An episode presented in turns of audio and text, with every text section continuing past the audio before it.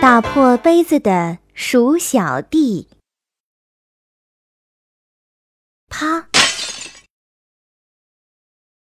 打破了，怎么办呢？要挨妈妈的骂了。有了，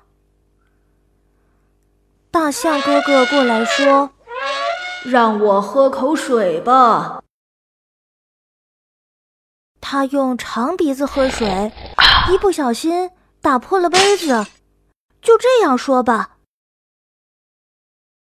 或者长颈鹿姐姐过来说：“让我喝口水吧。”他伸长脖子来喝，一不小心打破了杯子。这样说好不好呢？还是海狮哥哥过来，用杯子表演杂技。一不小心打破了杯子，这样说是不是更好呢？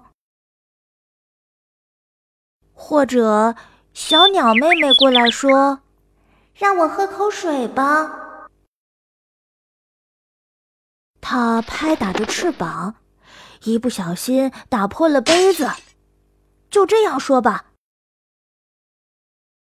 还是鼠小妹过来，端起杯子就喝，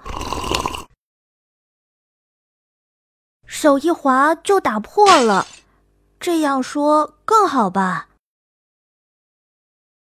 反正就说是别人打破的。鼠小弟，你好，你在干什么呢？啊！哎呀，鼠小弟打破了杯子。妈妈，我把杯子打破了。原来鼠小弟是个非常诚实的孩子。